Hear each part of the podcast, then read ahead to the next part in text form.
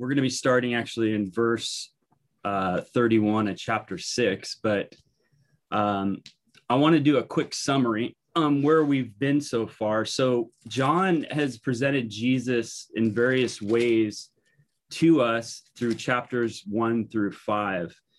Um, and I, I kind of want to go through some of these uh, images that John's given us so far because um, he's going to give us almost another picture of Jesus in chapter six that we haven't seen yet. So, in chapter one, uh, John presents Jesus as uh, it says, In the beginning was the Word, the Word was with God, and the Word was God, that he was in the beginning with God. And then in verse 14, it says, That Word became flesh and dwelt among us.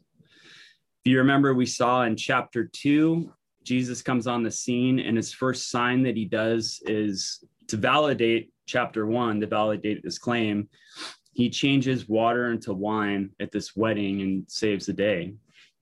Uh, at the end of chapter two, if, you remember, he uh, miraculously cleared the temple. Um, and if you remember the story, uh, the text doesn't record anything about anybody getting hurt. There was no uh, Romans dispatched. Um, it was almost like a, a quote unquote peaceful uh, cleansing of the temple. Uh, chapter three, Jesus meets with the Jewish leader Nicodemus, and he starts to reveal spiritual truth about salvation and the kingdom of God. Uh, verse three, uh, chapter three, verse sixteen: For uh, for God so loved the world that He gave His only Son, that whoever believes in Him should not perish but have eternal life. Chapter four, we have the woman at the well. Jesus showing Himself prophetic, looking into this woman's life, um, and then again revealing, revealing spiritual truth. You have uh, at the end of chapter four, the healing of the official son. Chapter five, we have another healing with the invalid of uh, 38 years. And now, what Javon covered last week, we have in chapter six, we have this miracle of the feeding of 5,000 plus people. Um, it's not just 5,000. Uh, if you remember, Javon was saying that there, that's just the men that were counted. So potentially there was much more people there. But from uh, five loaves and two fish, uh, Jesus miraculously fed all these people. So in each of these chapters, you have these different pictures of who Jesus is. Um, and now we get to chapter six, and John is going to reveal him as the bread of life or the bread that has come down from heaven. And I it's funny about this text, it's a it's a discourse or it's a dialogue that we're going to see. So he just fed the 5000 people and now you have this dialogue or this interaction with three I would say three different groups of people. The, the first group is the Jewish uh, crew leaders, the Jewish crowd that he's going to address. The second is the quote unquote disciples or followers. And I say that with air quotes because you're going to see that their hearts are not truly with Jesus after some of the words that he he states. And then the last group of people that Jesus is going to address is his true disciples. Um, and so that's kind of how it's going to be broken up when we go through this text. Um, but I want you to look right now at verse 31 because this this is going to provide some context of of what we're uh, where we're going today. So in verse 31, uh, the people say, "Our fathers ate the manna in the wilderness, as as as it is written, He gave them bread from heaven to eat." So this was the video that I was going to show, but I um, I don't know how helpful it will be because I what Jared says is right. Don't, I don't if it's just going to be copyrighted and take out, I don't know how helpful it'll be. So I'll just explain it for for those of you who don't know. So the Israelites in the Old Testament at one point were in slavery to the Egyptians. Uh, Moses, with the help of God, rescues the Israelites out of Egypt, brings them through uh, the Red Sea, and then into the wilderness towards moving towards the promised land. Uh, during that time, uh, in chapter 16 of Exodus, you can see that the people started to grow hungry and thirsty, and they began to grumble against Moses, saying, you, you brought us out here, what, to die so that we could die of hunger and thirst? And so Moses goes to God, and lo and behold, of course, God provides. He provides manna, which there's the reference right there in verse 31. He provides manna, which is this kind of, we're not really sure what it was, but almost like this bread like material. He provided that in the morning, quail in the evening, and then later on in chapter 17, he provides water out of a rock. And so this served as a sign in the Old Testament of a few different things. It validated who Moses was, the mediator. It showed that God has provided, and it shows that God is with his people. So now here you have Jesus who just fed 5,000 plus people. And we get to 31, and the people want to know hey, our fathers ate the manna in the wilderness, for it's written, He gave them bread to heaven and to eat. And they want to know what sign, if you remember from Jamon's teaching, what sign are you going to give us? And it's it's kind of crazy when you hear that because he just fed 5,000 people with with barely anything, which is interesting. But you're going to see for the unbeliever, it doesn't matter how much political power uh, Jesus could have. It doesn't matter how much answered prayer or how many miracles it doesn't it's it, it really doesn't come down to that for the unbeliever which you're going to see when jesus starts to to speak this words but what it really comes down to is a genuine relationship with god to have that childlike faith and to take jesus in um, and have this relationship with him and trust him and so um, so let's let's uh, keep going here after verse 31 32, Jesus said to them, Truly, truly, I say to you, it's, it was not Moses who gave you the bread from heaven, but my Father gives you the true bread from heaven. For the bread of God is he who, come de- who comes down from heaven and gives life to the world. They said to him, Sir, give us this bread always. Jesus said to them, I am the bread of life. Whoever comes to me shall not hunger and whoever believes in me shall not thirst. But I said to you that you have seen me, and yet you do not believe. All that the Father will come to, all that the Father gives me will come to me, and whoever comes to me, I will never cast out. For I have come down from heaven not to do my own will, but the will of him who sent me. And this is the will of him who sent me that I should lose nothing of all that he has given me, but raise it up on the last day. For this is the will of my Father, that everyone who looks to the Son and believes in him should have eternal life, and I will raise him up on the last day. So the, as as we go through this, the, the book of John, and we haven't got to the the majority. Actually, we haven't gotten to any of these statements yet but there's this thing that John is going to convey to us. They're called tetragrammaton statements. It's the it's the statements that Jesus, whenever he says "I am," and that references basically the God of the Old Testament. So you're going to see as we go through the book of John, um, like in John chapter eight, verse twelve, Jesus describes himself as "I am the light of the world." In chapter 10, verse 7, he says, I am the gate. Again, in chapter 10, he says, I am the good shepherd. Chapter 11, I am the resurrection and life. 14, I am the way, the truth, and the life. 15, I am the true vine. And you see here, you have, I am the bread of life. And so you have all these different statements kind of giving, shedding a new perspective on who Jesus is. Um, using that I am statement, which basically points back to the God of the Old Testament. Now, Jesus makes a statement I am the bread of life. Well, what was bread? I think everybody knows at this point. First of all, it's on the backdrop of that Old Testament story the manna in the desert, the bread in the desert or the wilderness where God provided. So, bread is a source of provision, seen provision from God. It's a source of nourish, nourishment It was a staple of their diet. It was used in their celebrations, including Passover. They used unleavened bread. This coming just after Jesus fed 5,000 people with bread.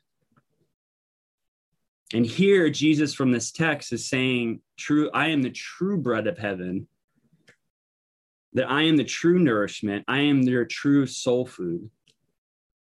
And I want you to see something. I'm going to skip around a little bit, and I might, I, I'm going to skip ahead a little bit too, but look at verse 32. Look how many times this phrase is repeated. Verse 32 says, Jesus said to them, Truly I say to you, it was not Moses who gave you the bread of heaven, but my Father who gives you the true bread of heaven. Verse 33 For the bread of God is he who comes down from heaven. Verse 35 I am the bread of life.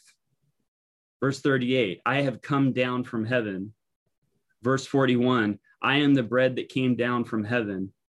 Verse 46 uh, Uh, I'm sorry, verse 48 I am the bread of life. Verse 50 This is the bread that comes down from heaven so that so that one may eat of it and not die. I am the living bread that came down from heaven. Verse 57 As the Father sent me from heaven, I live because of the Father. Verse 58 This is the bread that came down from heaven. And the end of verse 58 whoever feeds on this bread will live forever.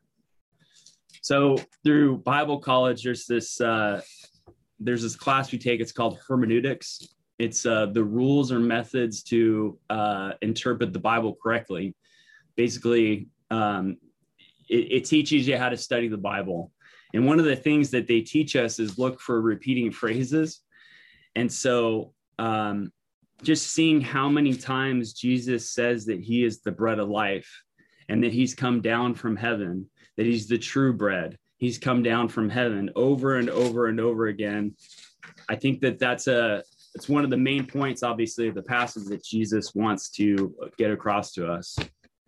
So continue on in verse 41, he now turns as he presents himself as the bread of life, he now turns to that first group of people, the Jews. In verse 41, it says, So the Jews grumbled about him because he said, I am the bread that came down from heaven. They said, Is this not Jesus, the son of Joseph, whose father and mother we know? How does he now say, I have come down from heaven? Jesus answered them, Do not grumble amongst yourselves. No one can come to me unless the Father who sent me draws him, and I will raise him up on the last day.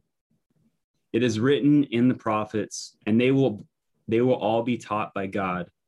Everyone who has heard and learned from the Father comes to me. Not that anyone has uh, seen the Father except he who is from God. He has seen the Father. Truly, truly, I say to you, whoever believes has eternal life. I am the bread of life your fathers ate the manna in the, the wilderness and they died. This is the bread that comes down from heaven so that one may eat of it and not die. I am the bread that came down from heaven. If anyone eats of this bread, he will live forever. And the bread that I will give for the life of the world is my flesh. Verse 52 The Jews then disputed amongst themselves, saying, how can this man give us his flesh to eat? So Jesus said to him, Truly, truly, I say to you, unless you eat the flesh of the Son of Man and drink his blood, you will have no life in you. Whoever feeds on my flesh and drinks my blood has eternal life, and I will raise him up on the last day. For my flesh is true food, and my blood is true drink. Whoever feeds on my flesh and drinks my blood abides in me, and I in him. As the living Father sent me, and I live because of the Father, whoever feeds on me, he also will live because of me. This is the bread that came down out of heaven, not like the bread the fathers ate and died. Whoever feeds on this bread will live forever. Jesus said these things in the synagogue as he taught at Capernaum. So that that's a mouthful. of that text. Um, and it's interesting. I, I want you to see something. If you have your Bibles, turn to Exodus chapter 16 really quick.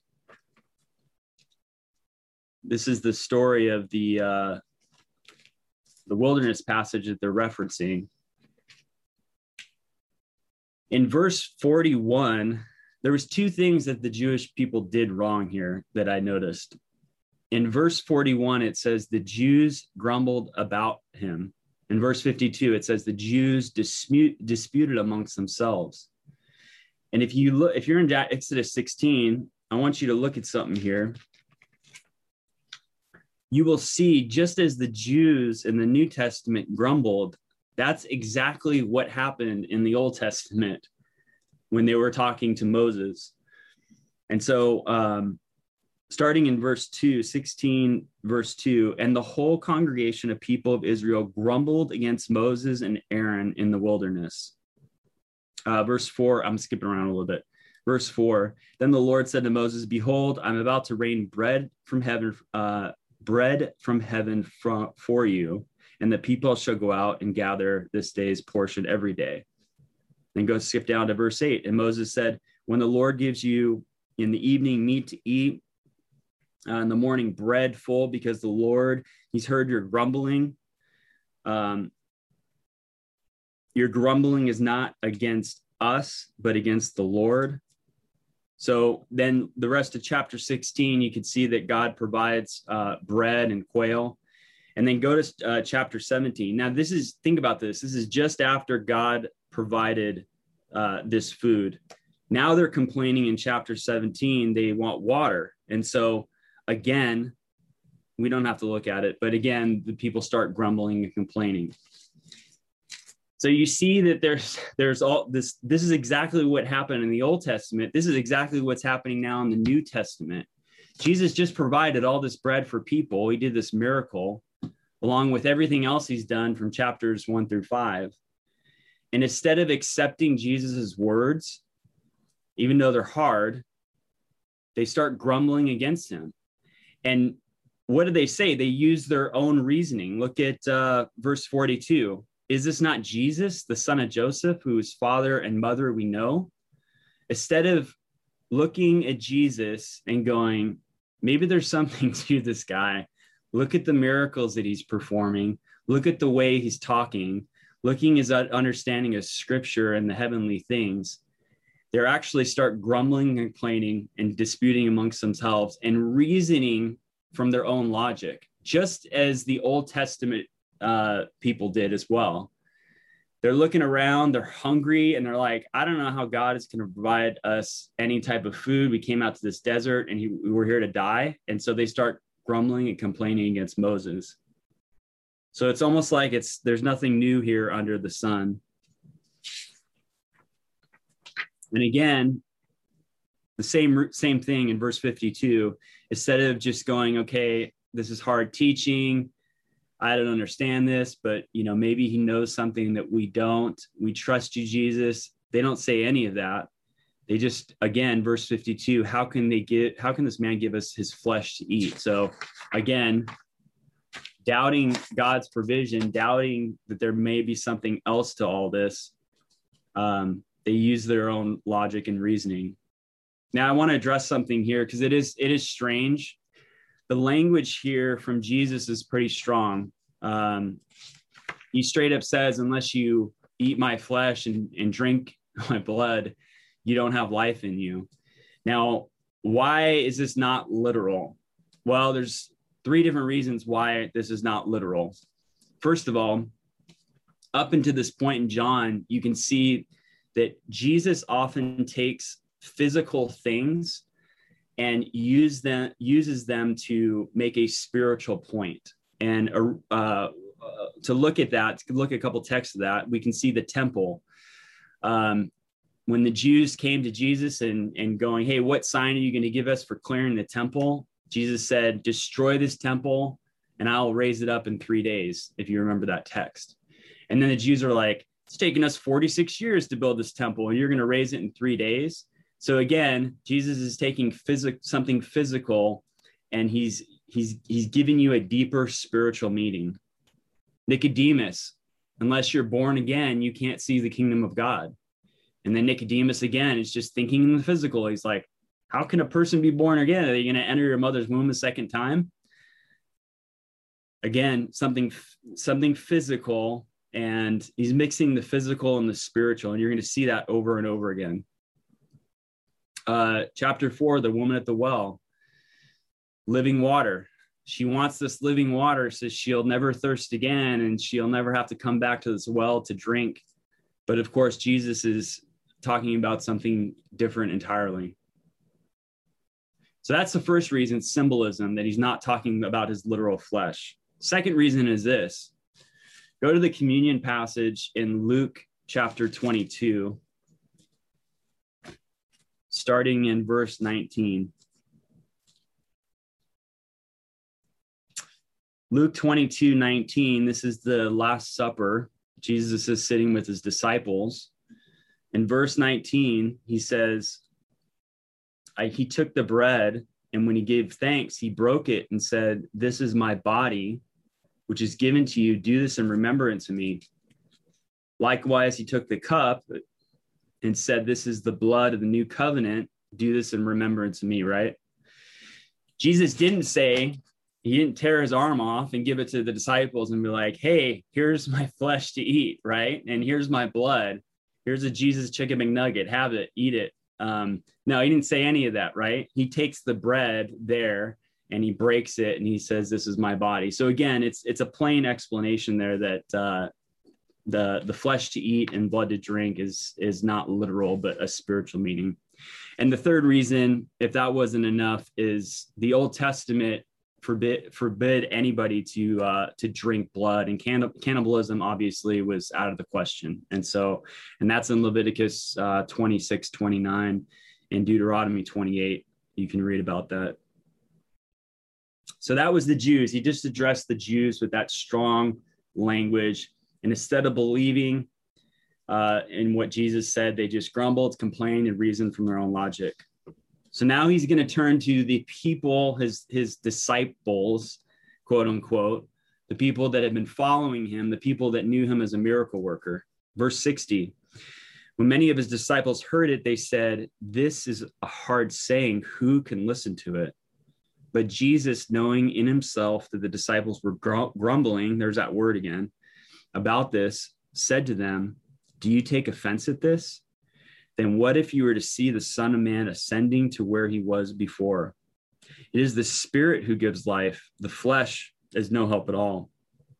The words that I've spoken to you are spirit and of life and life.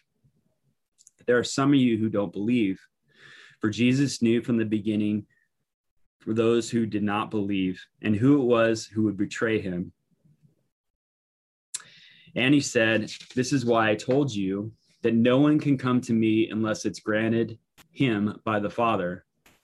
After this, many of his disciples turned back and no longer walked with him.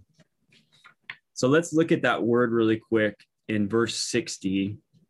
Verse 60 says, When many of his disciples heard it, they said, This is a hard saying. Who can listen to it? That word hard in the Greek is this word uh, scleros, scleros, um, it's hard that it's not they're not saying it's hard to understand. You know you're saying you give your flesh to eat and drink your blood. It's not like hard hey i don't understand that. It's hard that this is offensive. The things that you're saying is offending me. Like um, it's offending my inner being. And i understand what you're saying but it's super offensive. And why was it offensive and and Jared Jared kind of talked about this. Uh, uh, I don't know how long it was, about a month ago or three weeks ago. He had said, "What caused people not to believe, or what? Why were the Jews not believing?" And I and I think we'll address that starting in verse sixty-seven. I think there, that Jesus is going to get to the heart of the issue here, but you have to think these disciples that were following Jesus, these disciples, they they so desperately wanted Messiah. They wanted political power. That was one thing that that could have been going on in their heart. they could have wanted just a miracle worker, not somebody to come in and actually change their hearts and, and deal with their, their wicked hearts, but to actually just somebody who do miracles to potentially even just feed their their stomachs, right? Like we saw in uh, chapter six. And then Jesus says this statement in verse uh, 62 he says, Do you take offense to this? And then verse 62, then what if you were to see the Son of Man ascending to where he was before? He essentially says, You think this is hard, this teaching? Wait till you see the crucifixion and then the stories that I have ascended to, to where God was before. And it's funny because Paul kind of talks about this in First Corinthians, which I'll just read there. Uh, it's First Corinthians chapter one. The whole story of Messiah, the whole story of Jesus is it's a it's offensive but uh, chapter 1 of first corinthians verse 23 paul writes he says for jews demand signs and greeks seek wisdom but we preach christ crucified a stumbling block to the jews and folly to the gentiles but to those who are called both jews and greeks the christ the power of god and the wisdom of god for the foolishness is wiser than men, and the weakness of God is stronger than men. It's funny how God, the, the way he deals with men's wisdom and um, and their pride and their wicked hearts, he does. It's like he just turns everything upside down, turns it on its head. And it's funny that that verse. It's like, man, he's like, you think that you know you think that's offensive? Wait till you see the hear about the ascension or the crucifixion. Because they wanted somebody they wanted somebody like i said they wanted somebody to come to power and, and reign as this mighty king. And then all of a sudden here you have jesus this meek person uh, healing people and speaking deep spiritual truth. And, and people at the end of the day just didn't want that right? Showed them where their hearts were, were. Um, now look at verse 67. He's going to look now at the last group of people, his, his true, true disciples. And it says this So Jesus said to the 12, Do you want to go away as well?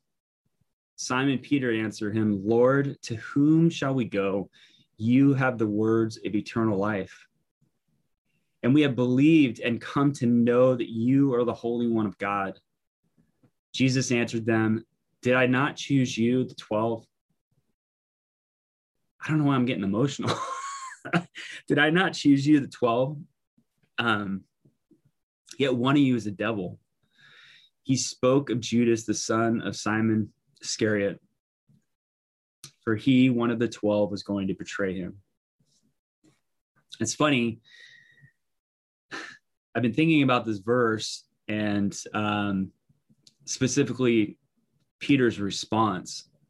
And what's different about his response here than the the the Jew the Jews or even the quote unquote disciples was it's almost this picture of this person going, We followed you. And as crazy as these things might sound, I submit to you, I trust you, I love you. And where else are we going to go? It's obvious that you have the words of eternal life. So there's this like childlike faith that you see in Peter, which I don't know if he had it all figured out. I mean, these were pretty strong words at the time. Maybe, you know, later I'm sure they they they put it all together. But it didn't matter. It didn't matter how hard it was. It didn't matter what trials they were going through. They knew Jesus, they trusted Jesus, and he wasn't in a position to grumble or fight for you know some leader and political power but just to come to jesus with that childlike faith and go you have the words of eternal life. In the greek um, there's the word um, in verse 69 it says and we have believed and have come to know. That word to know there's this is kind of this is kind of cool just to um, add to new some nuance to this in the Greek, there's two words to, to know something. Uh, the first word to know is this word oida. And oida to know something is like, I know something to be true because I read it or I kind of figured it out in my head. Um, and so that's kind of the first word. The, the second word is gnosko, which it's this deeper knowledge. It's not just I read it or I know it to be true because I figured it out in my head, but I know it to it's I know it to be true because I've experienced it. I've I've felt it. I've lived it. And the word there that Peter uses, he says, uh, we have believed and come to know. It's gnosko. We've come to experience we have come to live that you are the Holy One of God. And therein lies really, I think, the point of all that we're going through today. Peter's response there was this childlike faith, and he came to know, he came to Gnosko, he had this experiential knowledge of Jesus where he lived with him, he's experienced him, and just like a son would trust his father, I believe that Peter didn't have it all figured out, but he trusted Jesus. And therein lies the key, right? I mean, that's what God wants. He wants that childlike faith, He wants that relationship uh, with His people. I got a story with this, and I don't mean to talk about my dad all the time or paint him as like a bad picture because he's, he's an amazing father. I love my dad so much. Uh, but there was a story as I read through this that stuck with me. Um, do you guys know where Bullhead is? It's uh, now I can't even think it's the river in Colorado. I think it's off the Colorado River. It's somewhere. Anyways, it's this river that um, we would take family vacations too. and I, think I was, I think I was like eight years old, and uh, and my dad, I, I mean, he's always been like this wild person, you know, just always this adrenaline junkie. And, um, and he'd do things that would scare me sometimes as a kid. And so we took this family vacation one time to the river and, um, and my dad wanted to take me out in a jet ski and I was just freaked out. I was like, I, I didn't want to go with him. Like I, I, I genuinely didn't want to go with him but my uncle like i knew my uncle to be just this calm nice trusting guy and my poor dad, I ended up going with my uncle instead. And I'll never forget when I came back, you know, and he would just, he'd go nice and slow and, you know, took care of me. But when I came back, my mom's like, you know, you, you really hurt your dad by not going with him. But I'm like, I don't trust my dad in that regard. Like, he's some just adrenaline junkie, and I don't know what he's going to do. We're going to go on this jet ski, and I'm going to somehow uh, end up drowning. But um, I bring that up for a point. Um, my uncle had proven himself uh, when I was a kid just to be trustworthy, you know, not an adrenaline junkie and somebody that I, I knew and seen and loved and trusted. And I think in the same way, Peter, when we see this verse there, he wa- he's been walking with Jesus. He's been seeing these miracles. He's been experiencing Christ, his words, words of eternal life. And there was that trust and I, I I don't think that you know I don't I don't think he had it all figured out. We know he didn't. Um, but he still trusted in God's provision and that relationship and and uh, and and that's I I really believe that's what God wants um, with us to trust Him, even though that we don't figure we won't figure everything out in this life or when we're going through hard times. That we say with Peter, where as we're going through trials or hard times, where else are we going to go? You have the words of eternal life. And we trust you, God. We trust just as you provided manna in the wilderness that you're going to provide for us in our situation. And so, um, so that's what I have for you today in this text. Um, what I didn't address, which I, I saved a little bit of time here at the end, I um, I didn't address something on purpose, but I will kind of touch on this little. There's a lot of other language in here with uh, some of the deeper points of theology, um, where Jesus is saying um, basically that you have to be called by the Father to believe. And that might trip up some of you. Um, and I, I do want to address that really quick. So let, us look at a few verses real quick. Uh, John 6 44 says, No one can come to me unless the Father who sent me draws him, and I will raise him up on the last day. Now, the question is this how is that fair if if if this is god's work and nobody can come to jesus or nobody can come to jesus unless he's called by god and how does that all work? And i'll be honest with y'all um i don't know how it works but one thing is clear. There's there's so many verses you know that kind of reinforce this whole idea of god calling god doing the work. It's god's completed that uh God started this work in us and he's faithful to complete it. But I'll tell you guys, there's even more verses that deal with our responsibility to come to Christ. And even in that same text, if you look at verse 37, all that the Father will uh, will uh, um, excuse me, all the Father gives me will come to me, and so that's like God's almost responsibility. And then look at the rest of the verse. And whoever comes to me, I will never cast out. And there's other verses too that talk about this that our responsibility. I just want you to read, I want to read a few of the other these verses. Like in First Corinthians 15, 2, it says, And by which you were saved, if you hold fast to the word I preach to you, unless you believe in vain.